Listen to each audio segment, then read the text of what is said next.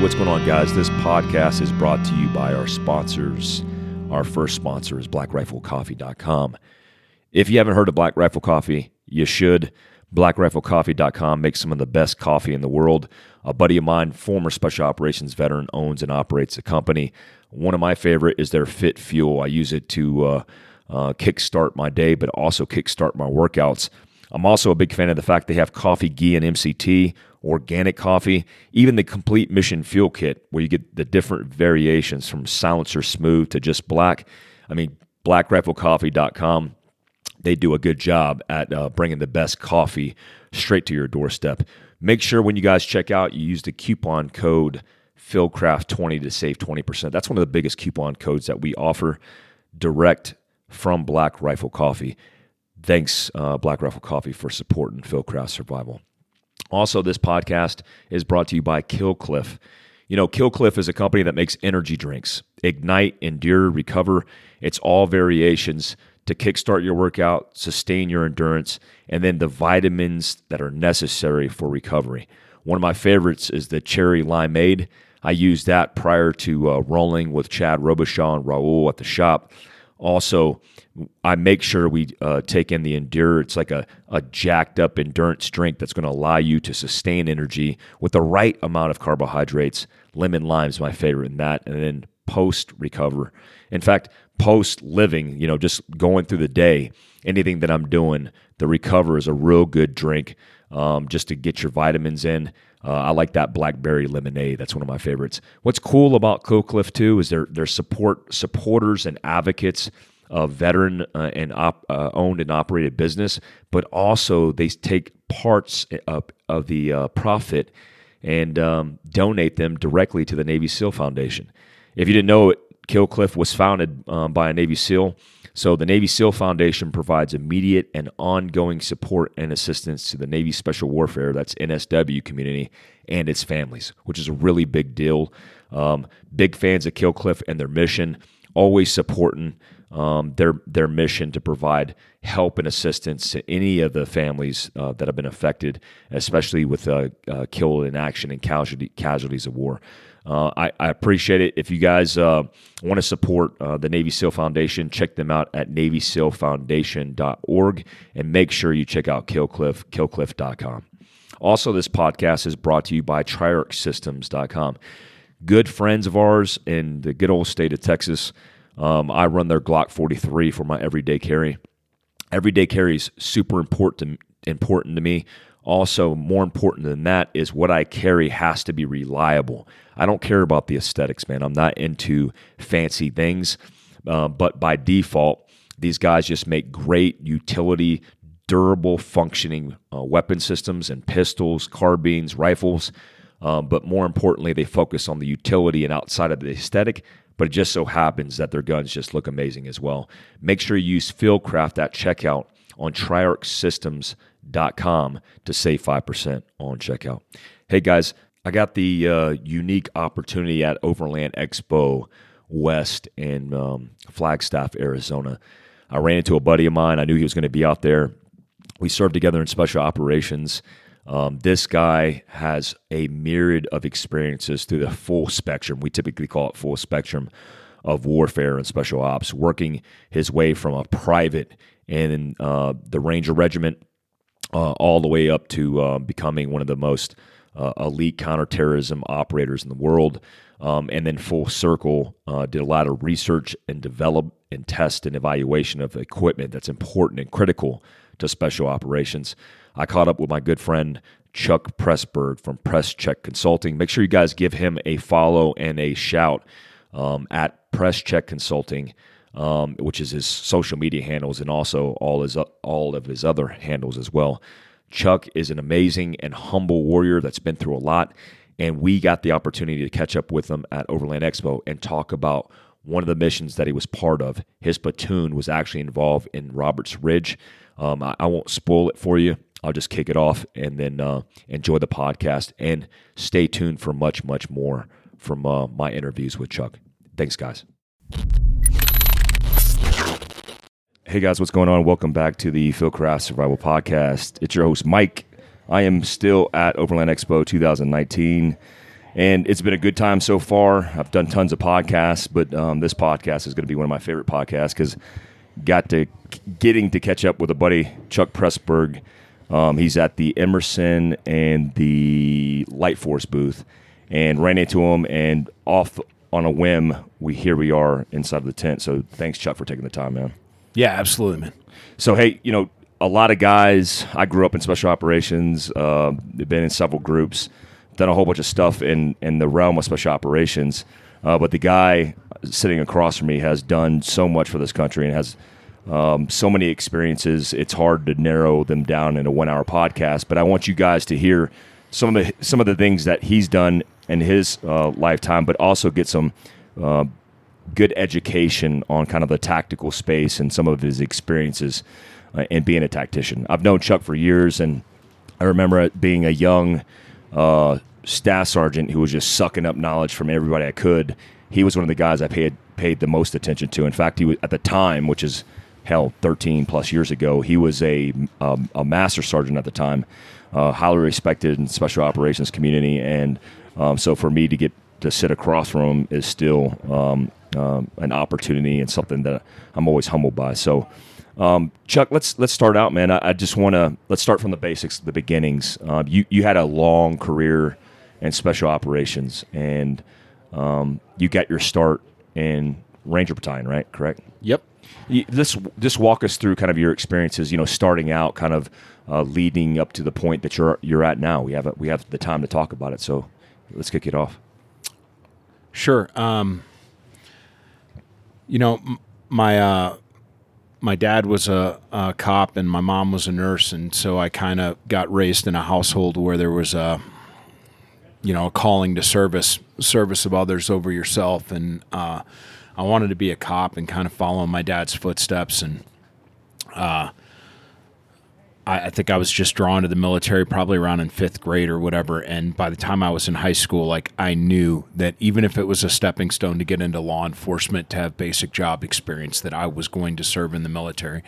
Uh, during my high school, I did a lot of research.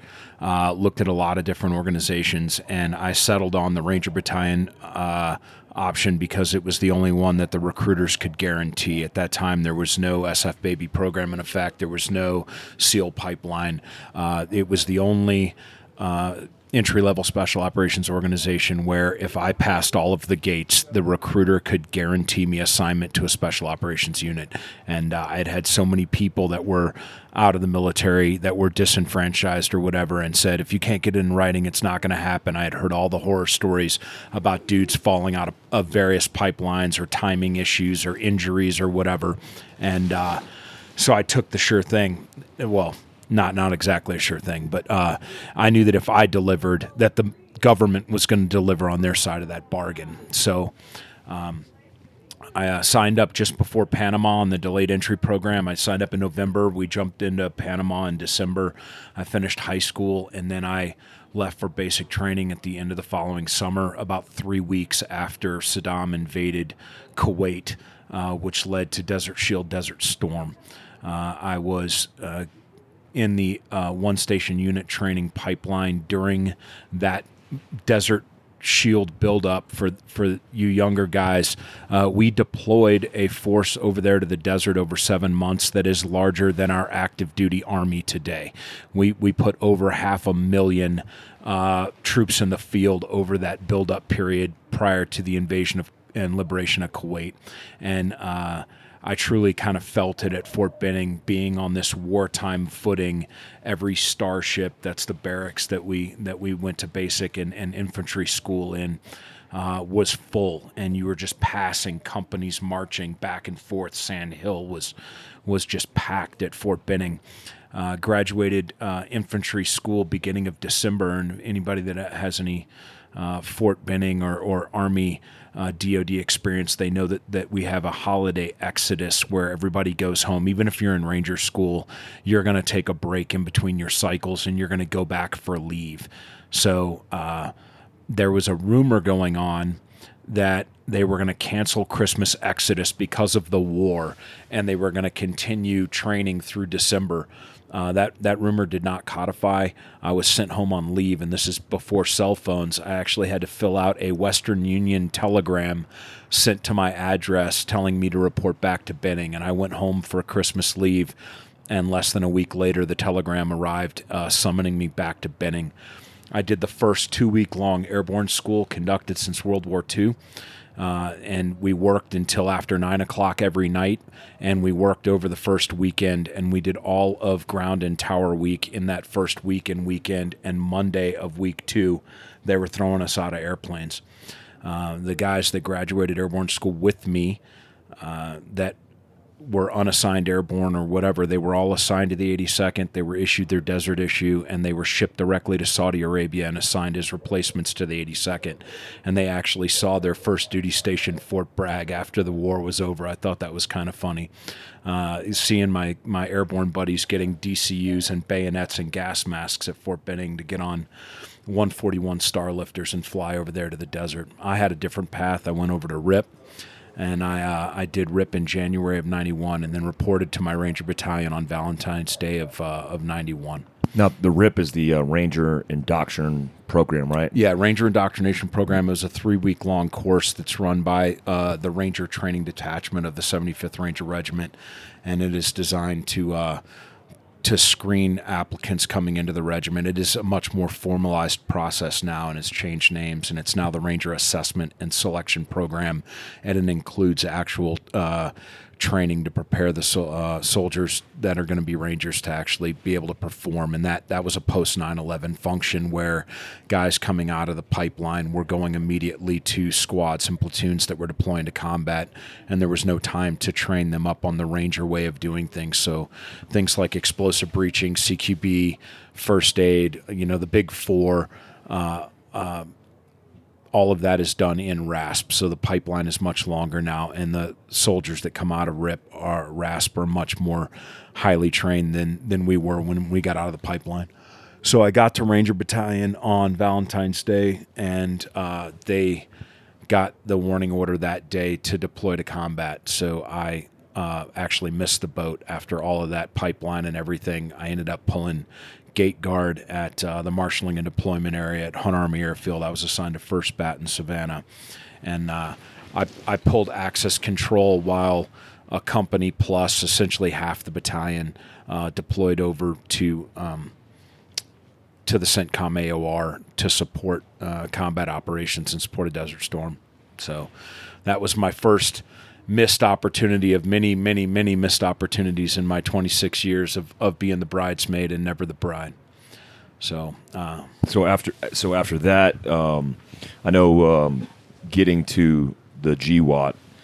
Um, obviously, you had a lot of experience going, being in Ranger Regiment and leading up and working yourself through the ranks, and then we get to 9/11. What what what happened after uh, 9/11, uh, as you can recall it? Like right after the towers were hit, uh, was there a spin up? What was the process? Yeah, um, I, I remember 9 11 very clearly. Uh, I was in the Ranger dining facility, and uh, our Ranger Battalion senior medic, who had been one of the platoon medics in the Battle of the Black Sea in Somalia, he had, he had come over to First Bat to take over the aid station uh, and, the, and the medical platoon. Um, Doc Black was coming out of the dining facility, and I was coming in after PT, and he asked, uh, "What do you think about the the plane hitting the the tower or whatever?" And I was like, "Dude, I don't know what you're talking about." And directly behind the head count, there was a TV, and we were looking at the television and kind of speculating on whether it was a suicidal guy or a tragic mishap or whatever. And while we were discussing it, the second plane uh, impacted and uh, and the entire ranger dining facility went dead silent. And then without a word everybody just stood up and put their trays in and started running back to their platoons because we knew that we were under attack. Uh, the day was very very hectic. Half of the ranger battalion was was overseas uh, in an exercise, and they were they were trapped trying to get back when they shut the airspace down, and they were grounded in uh, in the UK, and it took 24 hours to get the battalion commander and the rest of the battalion assembled. But at the time, I was working in the three shop, as the uh, Ranger Force Modernization NCO in charge of all the R and D and fielding within the battalion, waiting for a platoon. I was a uh, freshly pinned seven and, and, waiting for a platoon to come open. And uh, in the days and weeks after that, we saw the build up. Uh, our sister battalion, third battalion, jumped into Objective Rhino, uh, kicking off uh, major combat operations in Afghanistan uh, after the pilot teams had gone in with the the Northern Alliance, and then we got word that we were going to relieve them uh, at the end of December, and we were going to relieve them with a single rifle company. Uh, the company that was chosen had a platoon sergeant that was questionable, and the decision was made that they were going to go ahead and uh, remove him. And I was brought in by the battalion commander and told uh, we need we need a E7 with mobility experience. You're not the top uh, you're not next in line on the OML to take a platoon, but you can fight an ARSOV platoon, Ranger Special Operations Vehicle platoon, right now. You came from uh, an ARSOV platoon as a weapons squad leader. Uh, so we are going to bump you to the head of the OML, and you're going to take this platoon into combat. And that was the week of Thanksgiving. Uh, I found out on a Monday that I was taking the platoon, and so I had from Thanksgiving until December to do any tweaks or changes or anything, uh, and then we were going to go in and rip uh, relief in place, third bat, uh, just after Christmas. 26, 26 December was our rip date. So that's when I stepped foot on Bagram Air Base, was uh, 26 December 2001. Um, how long was your first rotation there in Afghanistan, and, and was that the the time period that because um, I know you were involved in Roberts Ridge, we we had talked about it uh, a little bit, and um, you know, if you could talk us through that, because I know if you guys don't know what Robert Ridge is, uh, Chuck can, is going to tell you, but um, it's a significant piece of not only just Ranger history, but military history. Uh, in fact, uh, in this little circle uh, of, of, friends, we all know a lot of people that were there and also people that were involved. And, um, and Chuck, I just want to get your firsthand uh, knowledge of, of everything that happened. Yeah, so um, the the way that the special operations were organized uh, there in the time is you had uh, some joint task forces and then you had some joint special operations task forces. And I'm not going to get into command relationships but the names were changing rapidly for OPSEC reasons. But uh, you had uh, basically a, a, special operations task force in the north and one in the south. So you'll hear uh, TF Dagger TF Bowie TF Knife. You'll hear all these task force names thrown around in people's various books or whatever uh, but as a general rule, uh, there was a limited amount of direct action capability in country at that time. So uh, when my Ranger company deployed forward, we deployed a platoon to Kandahar and a platoon to Bagram, and uh, we left a platoon in reserve outside of the country, and that was our initial footprint. The Ranger platoon in Bagram supported uh, all um, requests for QRF from any special operations element even though they were not directly working with the ODAs or, or what have you. And, and essentially, if anybody needed help, uh, everybody was sharing information, and the Ranger platoon was kind of committed. Uh, I supported fifth group ODAs, uh, Texan call sign, uh, fifth group ODAs that were conducting operations. Anything that fell out of the sky, we responded to. Uh, we did eight CSARs in the uh, first rotation, which was 120 days long. It was December to April. Um, so my platoon had QRF at, out Bagram, QRF North, which was um, Bagram Air Base at the time had about 550 troops on the entire air base and there uh, five females. Uh, for those of you that have ever been to Bagram, you remember Disney Road. Disney Road was not even Disney Road because Disney had not been killed uh, clearing IEDs on the far side of the airbase yet. And the Northern Alliance that had taken the airfield as part of their negotiation wanted that road open so that the village on one side of Bagram could trade with the village on the other side of Bagram. So when I got there, uh, Afghans on bicycles with n- with no tires, just riding on rims with AKs slung across their back, had free reign up and down Disney during daylight hours. And at, at, at night, an American unit at the southern end of Bagram would put up a roadblock and uh, a Brit uh, Royal Marines Commando 40 Commando Company. They would lock down the north side of Disney, and from sundown to sunup, it would be a controlled installation, but it was essentially an open base uh, in the beginning. So it was truly the Wild West. You guys' mission was, um, for you guys don't under, uh, know the acronym, Quick Reaction Force, the QRF.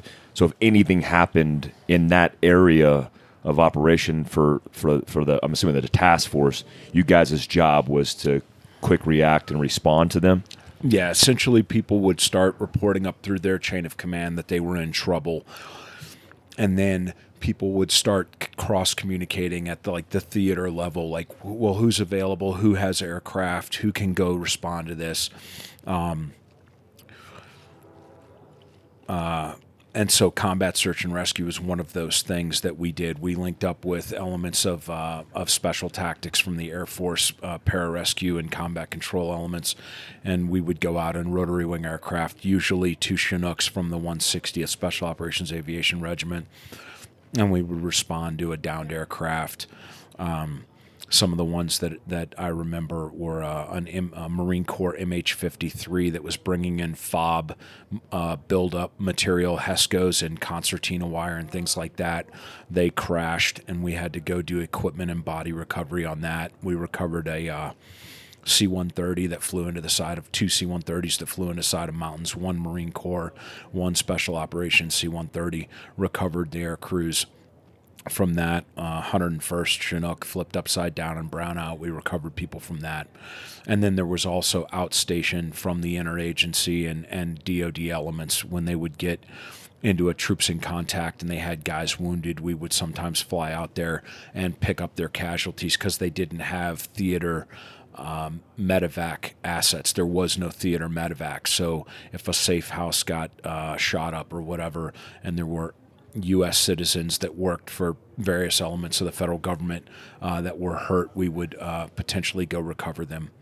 So that that was that was kind of day to day life, just sitting around uh, sleeping, literally sleeping with our boots on in the beginning until everybody's feet smelled so bad that the squad leaders came to me and said, we, we've we've got to be able to let our guys take their boots off to, to sleep." We were uh, we were sleeping in our uniforms and boots because we never knew when the satcom or the phone was going to ring, and they were going to launch us out with about ten minutes warning. And you got so you obviously didn't have the time, and then. Um, what you, you know when you have those experiences of you know obviously personnel recovery and quick reaction forcing uh, forces on the ground. What what made the morning of uh, the the incident in Roberts Ridge different than everything else? Do you remember the like distinctly the the differences? Yeah, I, I was not in Bagram when the call happened. I was uh, actually my section had been moved down to Kandahar. The whole platoon had been moved down to Kandahar to conduct uh, live fire sustainment training and check zero on weapons. There was very limited live fire capability at Bagram. We were essentially shooting into what looks like an action berm at a USPSA match, and that's what they call a survivability position. And it's a three-sided dirt berm that they parked Su-25 ground attack aircraft in and that was the only range on Bagram, and you had to actually go across the active flight line to get to it. So you had to get a radio and air traffic control and all that stuff. So. Uh, other than about a 25 yard flat range, we had not done any live fire training. Um, for three, th- almost three months. Uh, so it's beginning of March, and or late February, beginning of March, and the battalion commander orders us to start shifting platoons around so that we never lost our seamless QRF coverage, but that the platoon in the north could share in the Tarnak Farms terrorist training camp live fire area uh, to do explosives training and, and live fire exercises. So, a piecemeal kind of chess move of moving half a platoon, which we'll call a section. We were able to fight as an entire platoon or as an A section only or a B section only. Uh, I was in charge of B section. My platoon leader was in charge of A section when we were uh, doing split ops. So we had to relieve a section, move relieve another element, which would relieve our other section. And it took about 24 to 48 hours to move the platoon from Bagram to Kandahar or Kandahar to Bagram. The morning of March uh, 4th, the evening of March 3rd, we were halfway through that set piece. We had completed a week of platoon live fires and uh, my A section had returned up north to relieve a section of another platoon to send them down to relieve me. And that's when the call uh, to support a, uh, a recce insertion uh, gone bad came out. Um, I was awoken from Kandahar and told that uh, a reconnaissance element had, had gotten into a troops in contact and that the QRF North had been committed to go in like a Mike Force style and reinforce uh, that recce element on the ground, and that during that insertion, uh, a bird had made a hard landing and that they had lost communication with the elements that were on that bird. Uh, whereabouts of the second aircraft were unknown at that time, and that started the cascade events that uh, is is formally kind of known as as Roberts Ridge now. That in three books have been written about. Excuse me. Um, so uh, what what essentially happened was uh, the Ranger QRF from North, consisting of of some of A section, was committed uh, into the fight on 247s. Uh, due to the altitudes involved, the um, the allowable cargo load for passengers was only 10, 10 bodies per Chinook. Uh, there, uh, there's a bunch of lessons learned that came out of that. Um, back in the day, they used to plan uh, plan weights for soldiers, and they would say, okay, we're going to say each ranger weighs 250 pounds in their gear, knowing that some in the machine gun sections were heavier and some of the light riflemen were lighter than that, and they were using an averaging. Uh, the loads. Uh, on the two aircrafts were not not the same, not even close. And what happened was uh, Carl Gustav bazooka teams were left behind, snipers were left behind. Uh, of the rifle squad that went in on the aircraft that was shot down, they were not able to bring either rifleman or one of their grenadiers. So it was squad leader, two team leaders, two saw gunners, and one grenadier is what that, that rifle squad consisted of. Um, uh, on that aircraft, they had a combat search and rescue element that was what we call embedded CSAR. They were from a rescue squadron out of Moody Air Force Base, and it, it was one controller and two J's and a 200 pound box called a Reds kit, which had extraction equipment in it. Um, they also had an air mission commander in that aircraft that flew in a jump seat. Uh, the second aircraft did not have any of those people. So, no 200 pound box, no three Air Force guys, no extra Night Stalker officer, yet the ACL given was also 10 bodies. So, there was a combat power disparity, uh, disparity that happened on there because, in the haste of the air planners, they were not looking at at, at all of the numbers. And, and since then, uh, the customer, the ground guys in there uh, in, all recent conflicts since then have had a much more active role in load planning and weight calculation and things like that. Because of that lesson learned. Exactly. Oh wow, I didn't. I never knew that. So yeah, so now that's why now, uh, if you've ever been downrange in an ODA or, or whatever, you're getting on a scale with all of your kit and you're reporting actual weight to your boss. It's because that negotiation of how much weight can we put on this aircraft, uh, we're checking math and we didn't used to check the math. We would just blindly accept whatever was being told to us.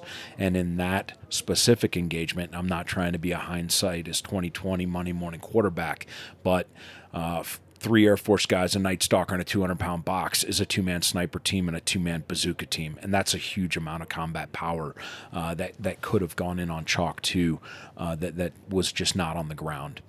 So was the initial uh, issue because you mentioned hard landing? Was it actual hard landing and then? No, yeah. no. What what had happened was uh, when the QRF went in, and, and, you guys can read the books I, because I wasn't there. I I, I don't want to, you know. Uh, talk over guys that were actually there, but essentially the reconnaissance element that was up on the hill uh, their position was untenable and they were being overrun. They had multiple wounded and they made the call to break contact and give up altitude for distance. So they grabbed their wounded um, and they started to depart the objective area. Um, they had what they thought was one KIA on the hill, and they still had their missing guy, which is why they went back in there uh, in the first place. Um, the, it turns out uh, that the the miss the KIA was uh, allegedly knocked unconscious, and and he he uh, regained consciousness with that, without the rest of the recce element there. So the recce element was removing their casualties, and the uh, individual that was uh, Air Force, he was the one that was talking and reporting. And so when he was uh, uh, allegedly killed in action, um, that that reconnaissance element's communication with higher stopped, and so the QRF was sent in, and we oftentimes flying QRF missions, we got zero ground picture. I literally launched on QRFs where our intelligence guy drove up with a 1 to 100,000 scale paper map with a grid and a circle and handed it to me on the ramp. And that's when I knew where I was going, and I had no idea what I was doing when I got there. I didn't know if I was going to link up with an ODA. I didn't know if I was going to fly into a downed helicopter. I was flying the platoon to a grid and we were getting out and sorting it out. And so our SOPs essentially ended at a secure PZ posture. When the bird landed, we would get out, fan out, take a knee, let the birds flush, and then if there was if there were people there, we would go talk to them or or shoot them or whatever was needed. But we would figure out what they needed us to do when we landed and conducted a link up. Had no call signs had no idea who anyone was or whatever. So i don't know how much info uh, my A section actually had going into that. I'm pretty sure they knew that they were going to be they anticipated flying into a tight cigar shaped perimeter of U.S. soft personnel in an active gunfight, and then flooding off the choppers, reinforcing the line with more firepower, and then taking the taking the uh, advantage and, and, overpowering the enemy force. That I think that's what they thought they were going into. And that helicopter landed in the middle of a gunfight, essentially. Uh, no, the the reconnaissance element was able to break contact, and the enemy had time to reset. So they thought they were flaring to land in the middle of a secured tight perimeter, but they flared to land in the middle of interlocking fields of fire of a bunker network. Uh, a Chechen uh, Al Qaeda operative with an RPG 7 came up out of a spider hole, launched a round that hit just over the gunner station on the Chinook on the right hand side. Uh, the, the cone shaped charge threw frag up into the drive mechanism of the chopper, and the chopper flopped into the snow on about a, a 15 degree, 20 degree bank, uh, and, and uh, from an altitude of about 15 feet. Uh, and then another bunker about 10 yards away from the aircraft with a belt fed PK machine gun uh, uh, opened up on the ramp and tried to basically do an, a Saving Private Ryan reenactment.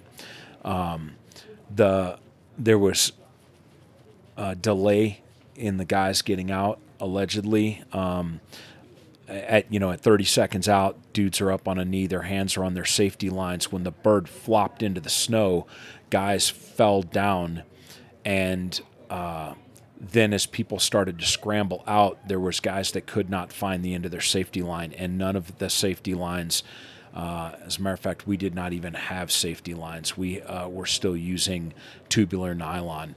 So guys were having to activate quick releases in their tubular nylon uh, slings and everything. That was another lesson learned that came out of this. Was the Ranger Regiment started issuing rigger belts with triangle links and bungee uh, safety line hook ins with quick releases um, as a result of this incident. So uh, Chinook's down.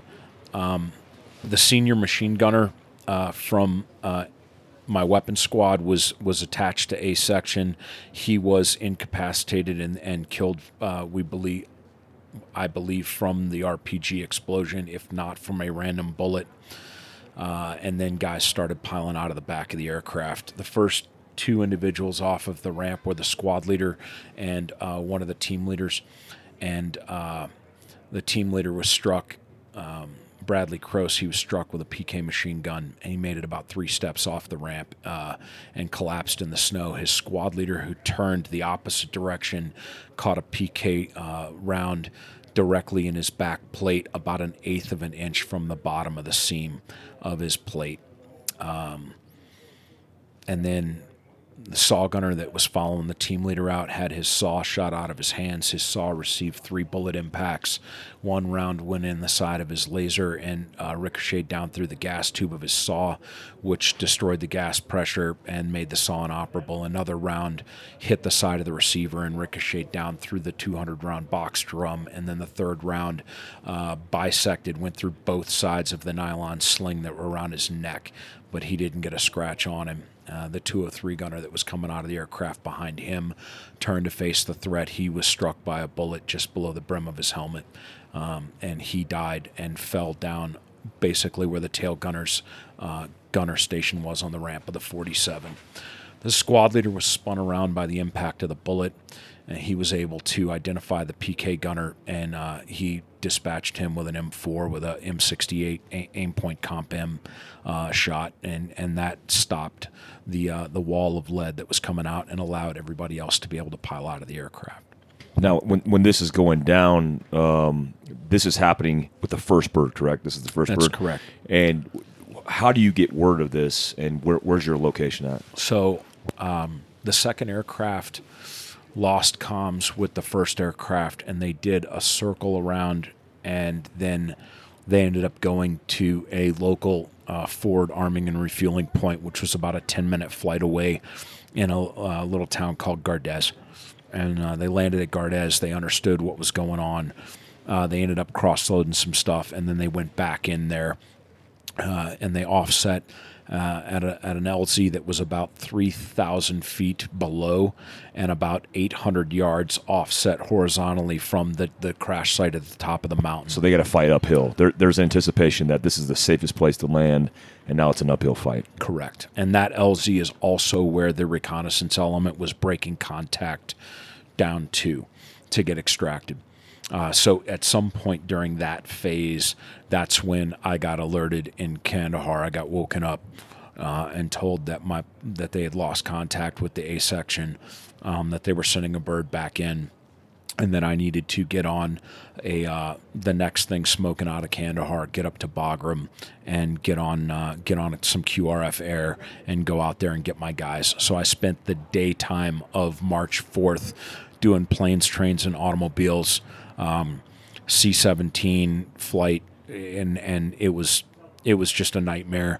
Uh, they did not have a seats out waiver. They uh, aircraft had plenty of room, but they, they wouldn't let us sit on the floor, and we had to contact like CENTCOM level air people.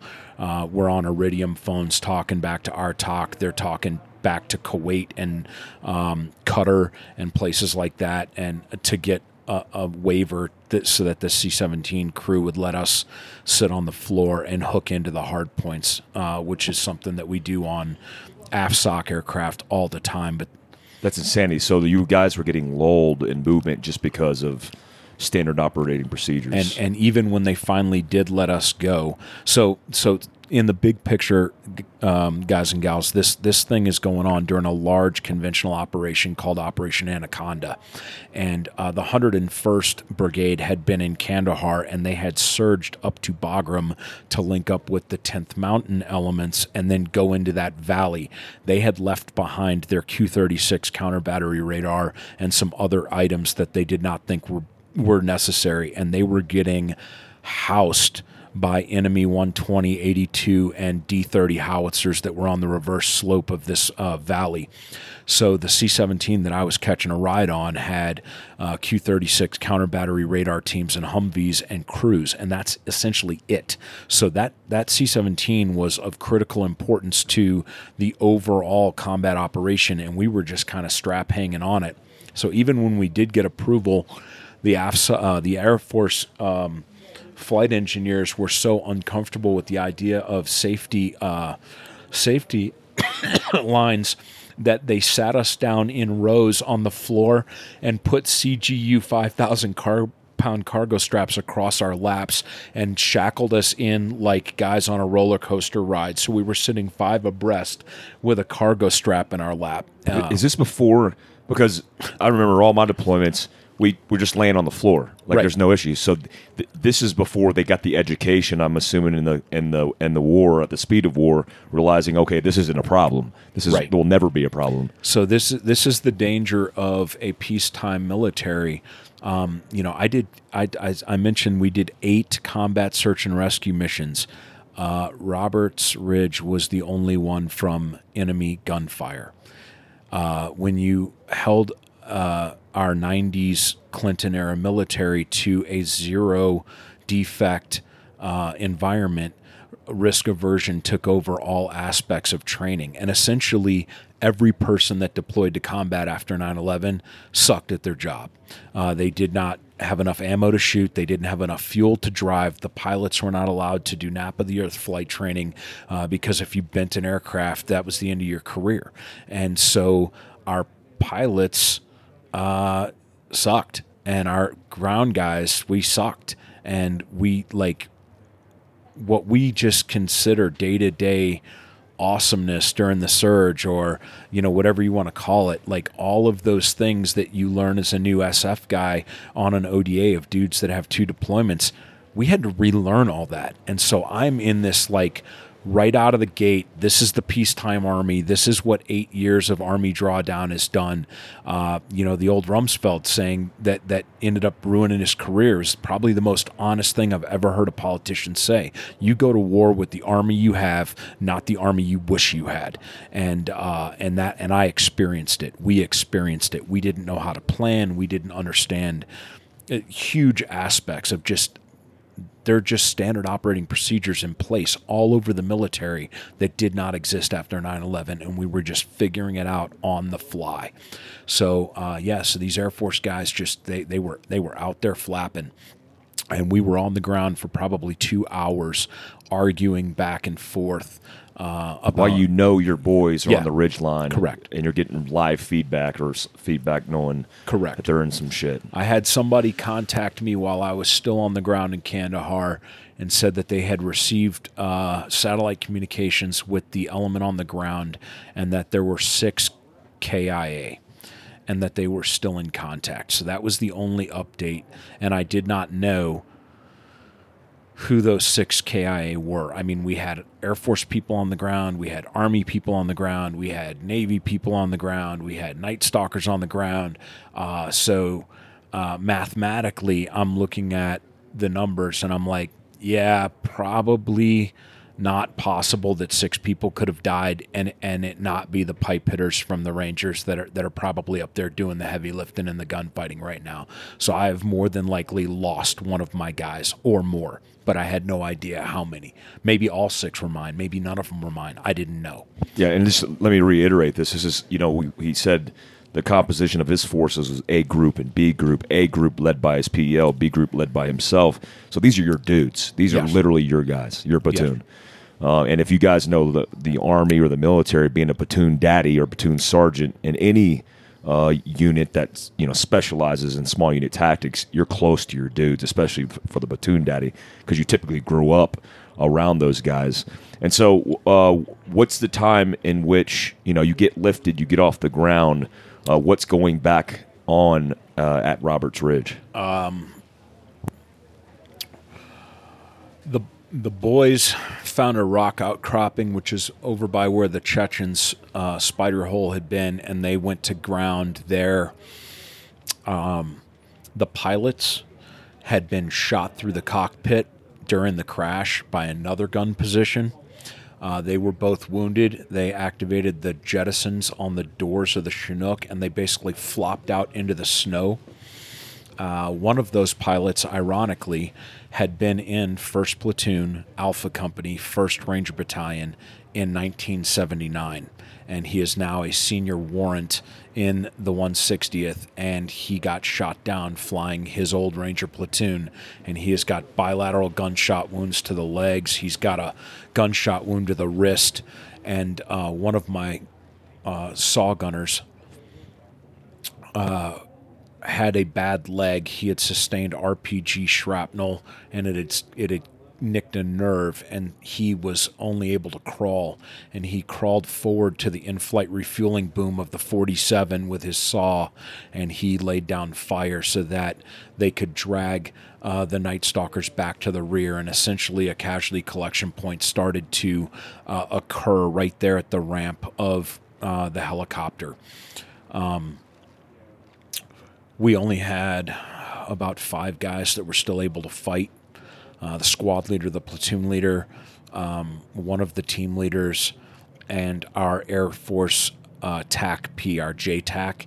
Uh, we had a controller on the ground that had come in with the embedded CSAR element that was not part of our, our group. And then we had a JTAC from the ASOS that was assigned to our Ranger company. So at uh, prior to 9 11, uh, at like the SF groups, there was no soft JTAC program, and there was one detachment of JTACs that supported the entire SF group. The Ranger Regiment has always had a kind of a larger uh, JTAC footprint than than the ODAs because the ODAs by nature used to go in, in just a couple at a time, and those ASOS guys could flex. There weren't entire groups going forward. So we had uh, ever since I got to Ranger Battalion in 91, we had an Air Force ASOS JTAC for every rifle company in the regiment. So since we deployed a single company, we were able to take our entire JTAC section, and I had a JTAC assigned to my platoon, uh, and he went in with the with the platoon leader. So uh, when he came off the aircraft, he ran over to the controller who was putting his radio into operation. He took uh, a scan real quick and saw how many guys were up and shooting, and he t- he asked the controller, "Are you going to fight or are you going to talk on the radio?" And the controller says, "I need to know. Somebody needs to know what's going on here." The JTAC dropped his rucksack next to the controller's rucksack, and he said, "Fine, put my radio into operation too."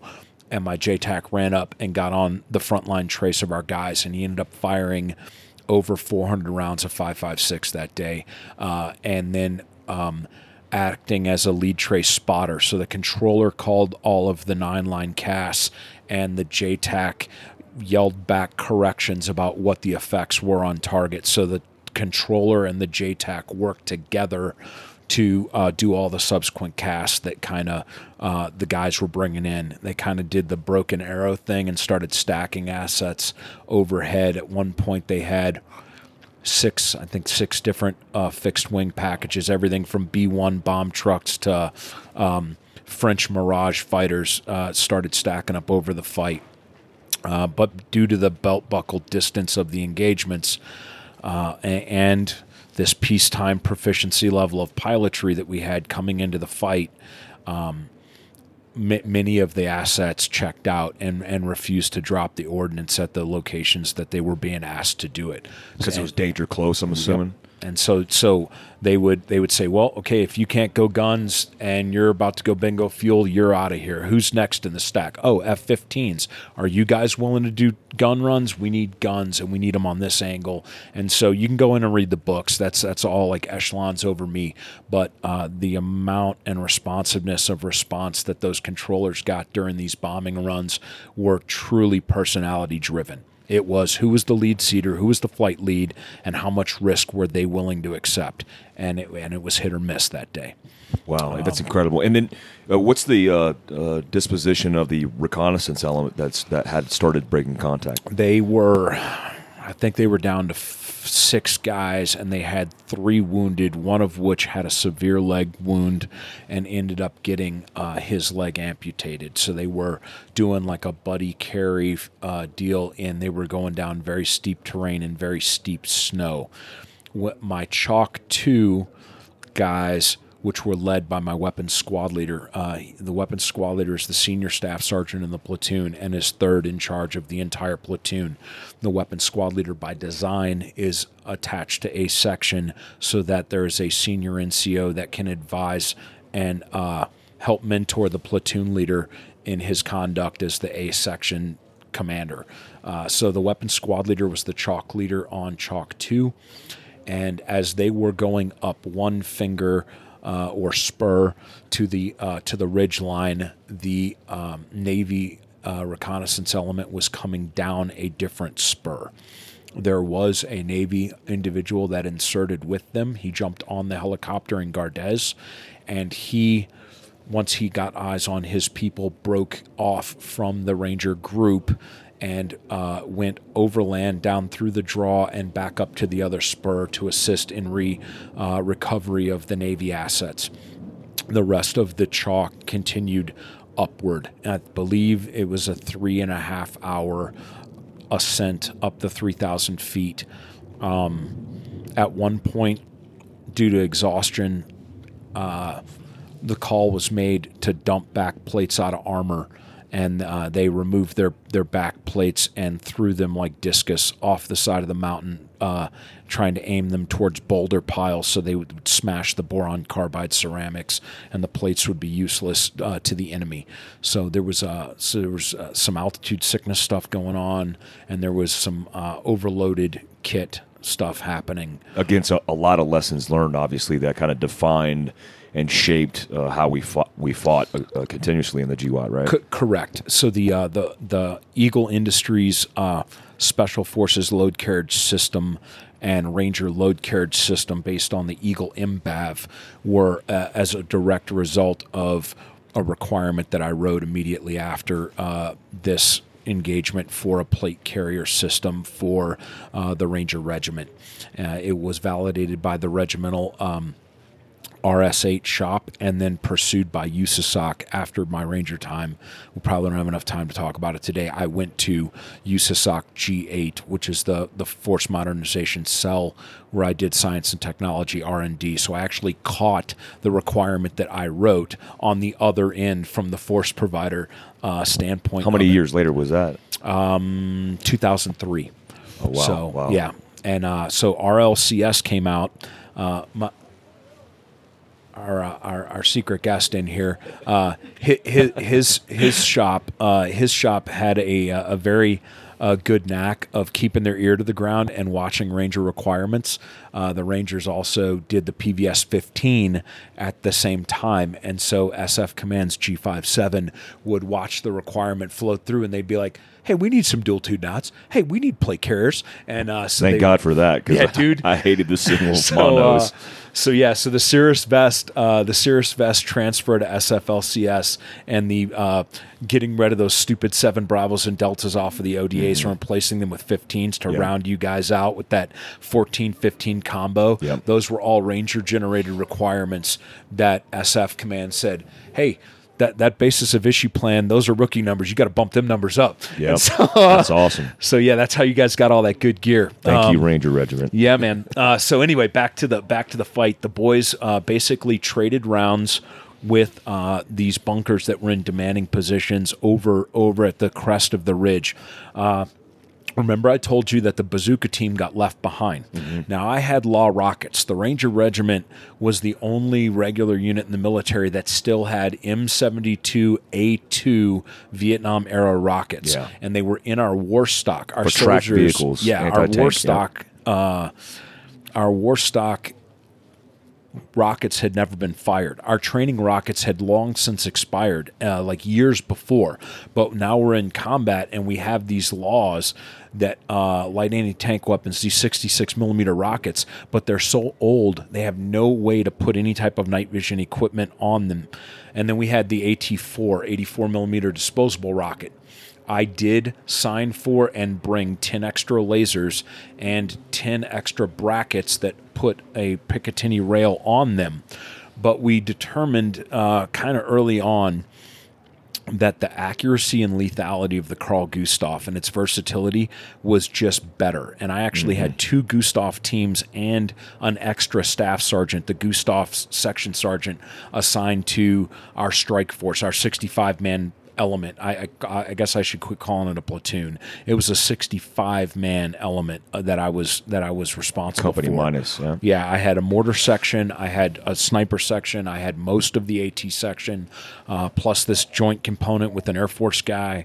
Uh, so, anyway, uh, we made the call about three weeks into the deployment that team leaders and squad leaders would quit carrying disposable rockets and we would carry extra rounds for the bazooka because the bazooka teams were just more accurate. Everybody loves them some HE goose. You know, you dial the distance and it's like a flying claymore. And we weren't seeing trucks and armored ve- we weren't seeing armored vehicles. Yeah. We were seeing light skinned vehicles. And the- personnel. the flying claymore was much better for personnel and trucks.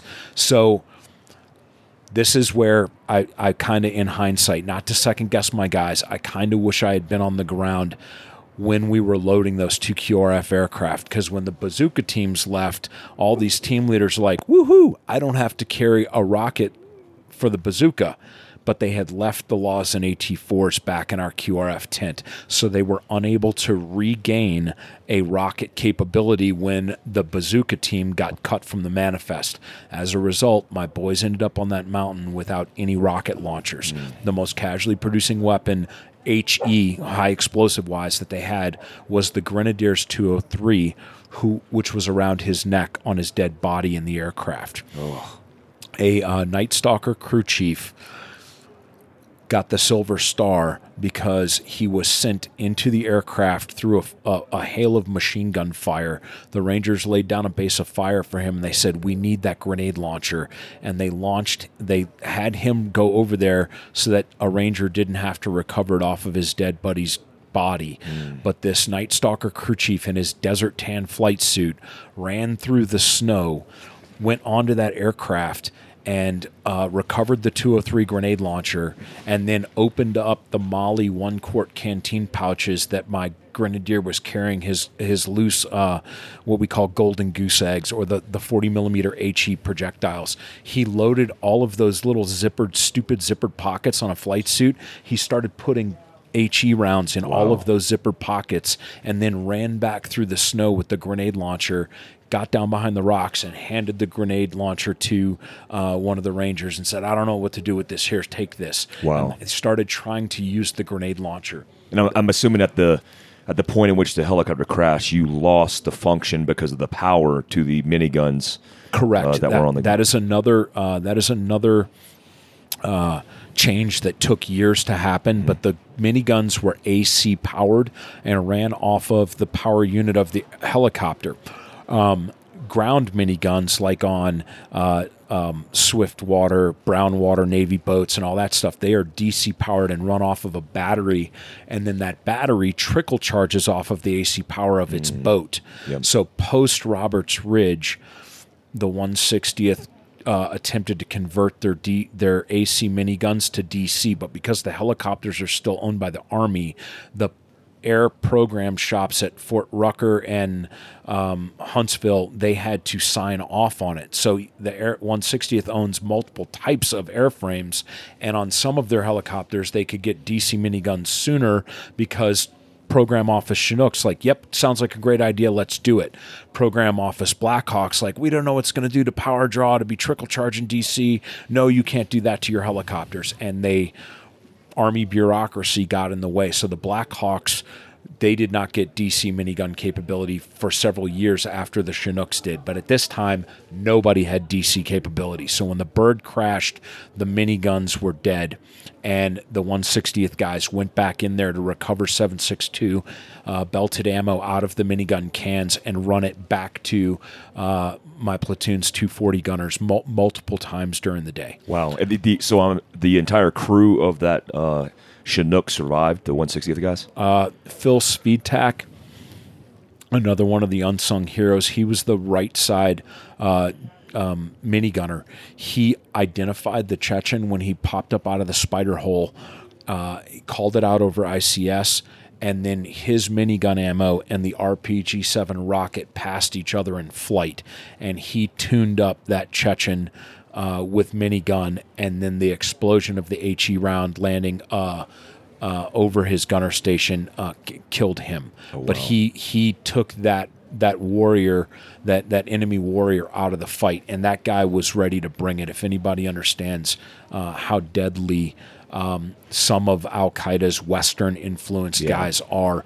Um, that individual was switched on enough that he had recovered Neil Roberts PVS 15s and had them around his neck on 550 cord, Wow. and he was wearing Neil Roberts Gore-Tex pants. Uh, so th- uh, this guy was ready to bring it. Uh, he caught um, minigun to the upper torso, which unfortunately disabled his RPG 7, which my guys recovered in, and uh, for a second wanted to use against the bunker complex because they didn't have their own bazookas, but it was uh, it was riddled with 7.62 and it was not usable as a result of Phil's accurate minigun fire to the right side of the aircraft. How long were your boys on the the um, when you know from infill uh, things went bad uh, to the time that they were extracted? How long were they on the ground for? I believe it was 16 hours. That's incredible. They came in just after sun up, and uh, recovery helicopters came in sh- uh, sometime after sundown. Now I know you, we had talked about it a little bit, and I don't know if you want to want to cover it, but um, there was a a moment in which there the casualties were recovered, and then um, uh, you obviously as a platoon sergeant, when looking at accountability and taking care of your boys, uh, want to ensure obviously uh, that everybody's taken care of, and um, you told me that you didn't even have the chance to identify your guys, um, and there was no period of time in which you could even reflect on what was happening because y- you were operating at the speed of war, and you, you didn't have time for that that uh, morning or that reflection. Um, how how did that happen, and, and how fast was that cycle, and what was that like? So the the initial plan for the wounded was that they were going to uh, come off of the hill. They were going to go to that Gardez location that was only about ten minutes away, and there was a forward surgical element uh, that was um, staged there, and then they were going to fly them out on a C 130, probably st- straight to Landstuhl. Uh, I can't remember where the C 130 was going after. I don't believe it was going to Bagram. Uh, the C 130, uh, the Gardez Strip was an unimproved dirt runway. The C 130 um, went off into the sand and got bogged down. So that the command center, in, a very, it was the right move. They made the call hey, forget that. We're not going to bring casualties to a place where they don't have uh, the ability to get out. We're going to just go ahead, uh, fuel up the Chinooks, and send them up to Bagram. And then the forward surgical team at Bagram can package them up and get them out to Landstuhl. Uh, I had made it to Bagram. I had gotten on aircraft. I had made it as far forward as a forward arming refueling point called Texaco. Texaco was not Gardez. It was in another location. Texaco was a FARP set up by the 101st, and it was gassing all of the troop carrying uh, Chinooks and all of the Apaches. Over 10 Apaches went into that valley, and they uh, got shot up bad uh, to to support the 10th Mountain and 101st. So everybody had drama this day. You guys are catching a glimpse of one little firefight, but up and down this valley. Uh, there was heroism of light infantry, 11 Bravos uh, at high altitudes with heavy loads fighting Al Qaeda Fighting uphill. and uh, yes, everywhere, and taking indirect fire. And so the Apaches were trying to locate these gun positions. They're flying up and down the valley in broad daylight, and they're just taking rounds and taking rounds. And they're going back to Texaco. They're getting rockets and guns and gas, and they're going back into that hornet's nest. So I landed at Texaco. Another element was already there. And uh, they told us that uh, Higher had decided that they were going to be the primary for extraction and that they were taking my helicopters uh, against uh, uh, against my uh, This isn't another Ranger unit. This is another special operations. unit. correct. Okay. And so uh, I was left at Texaco with B section and A section of another platoon. Uh, so I, I was back up to strike force size strength, and I was I was the overall in charge of the two elements. Um, and we remained at Texaco. And if the extraction had gone bad, the Chinooks were going to come back and pick us up, and then we were going to go ahead and hatchet force in on the LZ. I know, I know this is important in the story, ultimately speaking, but how did that make you feel? Were you, I I mean, were you upset? Because it, it just seems to me, you know, the ground element that's that took the casualties, and obviously there's other players in the game, um, but the, the the time they told you to stand down, what, what did that what did that feel like to you? It was it was devastating. I, I was completely devastated. Um, it was cold, it was dark, it was windy, and and I'm just standing with my guys in a tight perimeter on the side of this forward refueling place, and birds are coming in and out in the darkness. Um, and I was just left to my own thoughts about speculating and uh, who who do I know that's dead right now? Who, which which of the guys that I'm responsible for is no longer on planet Earth? Um, and I know that that kind of thing, um, and I, have experienced this in, in microcosms. Uh, nothing this uh, significant, uh, but it kind of shapes your decision making. Obviously, for the rest of your your career. I mean, when when things, you know, you obviously became a senior member of Special Operations Command, and uh, when it came time for you to make those decisions, I'm assuming it shaped a lot of the way that you thought and the a lot of the way that you um, operated uh, afterwards. Yeah, I was uh, I was dangerously young for the job that I was given. I turned uh, I turned thirty. No, I turned twenty nine. I turned twenty nine years old uh, the month before we deployed. So I'm a 29 year old in charge of a 65 man strike force, um, or 2IC for a 65 man strike force. And um, that, yeah, just that real quick, if you don't understand, like for rank and time in service, especially uh, back then, um, I made E7 at 30, so he made E7 at 29, and I was fast tracking. Um, so if you're making rank that fast to be a platoon sergeant in charge of a platoon of, of pipe hitters in uh, the Ranger Regiment, that's young. Um, and so, yeah, I just wanted to highlight that. Yeah. So um, essentially, that was the last – uh, yeah, that was the last uh, time that I ever wanted to be in charge. And when you when you, our paths crossed later on, as you know, I was I was going back to I was going to a place where I could be a a, a, a regular guy. I, I, had no desire to ever be in charge of large massed amounts of men and stand with my hands on my hip and tell people what to do. I just wanted to be in charge of my kit bag and my gun box and uh, and go do work. And so it it fundamentally changed the entire second half of my Army career, where I was seeking out a, other positions uh, where I could be a doer and, and not a leader. Because right out of the gate, I got bloodied and I lost three guys. And I had to look their families in the eyes and say, I was responsible for your son, and, and I did not bring him back home alive. And it, it affected me for the rest of my career. You know, um, loss, you know, loss is part of the um, the game we decided to play in a lot of senses. Uh, but when you're in a position of leadership, it changes the uh, paradigm, and, and especially in self reflection and, and kind of our position in the game. Um, and when you take on that responsibility, you you lost guys that um, you felt you obviously had, you know, whether it was a positioning or a decision making um, that the burden of responsibility. How how have you managed to to cope and deal with that, especially? You know that was on that was like phase one of a, a three phase and tiered career. Uh, how were you able to cope in phase two and phase three, or or was it just suppressed? It was just suppressed. Uh, we compartmentalized and we and we keep all of our loss, all of our regret, all of everything because the job is so important.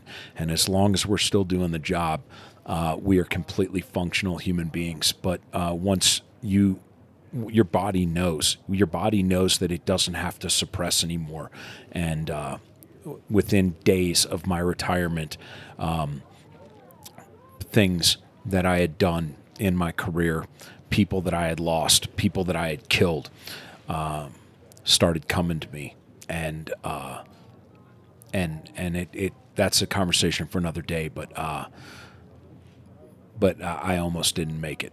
I, I almost didn't make it. Yeah, I'm going to end the podcast there because he, here's what I believe in, and um, I'm short on time because I'm on a time hack, but I will never do the short version, the the, the clickbait uh, short uh, version of this.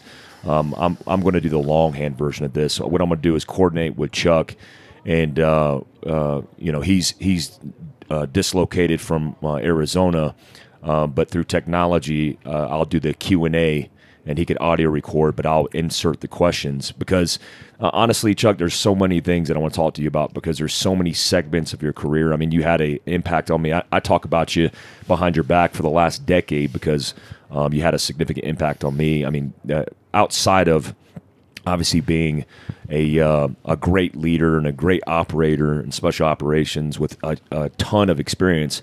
Um, he's also one of the best practical technicians and teachers I've ever known.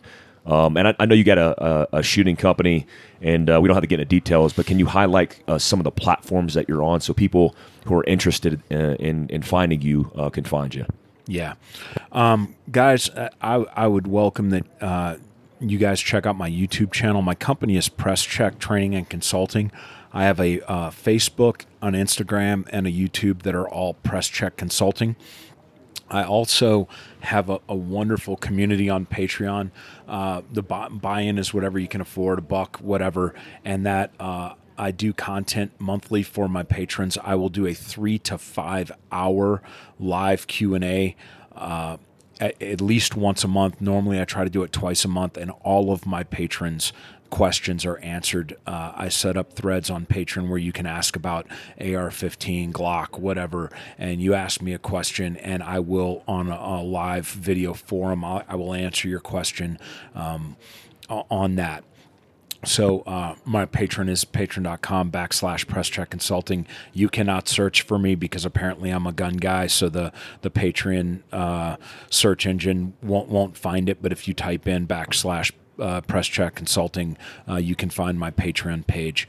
But I do uh, I do regular videos and sound bites from those live Q and A's, uh, questions that I answer that I think are really relevant and will provide people that are out there searching for knowledge. Uh, I will take those and edit those into five, 10 minute videos and I'll dump them on my regular uh, Press Check Consulting YouTube channel. So I invite you guys to come get it. I'm all about um, giving back the knowledge and paying it forward to the next generation of, uh, of individual that is volunteered for the profession of arms. I am retired but my job is part of my therapy for uh, finding out what what I do now that I'm that I'm not a, a, commando anymore or whatever.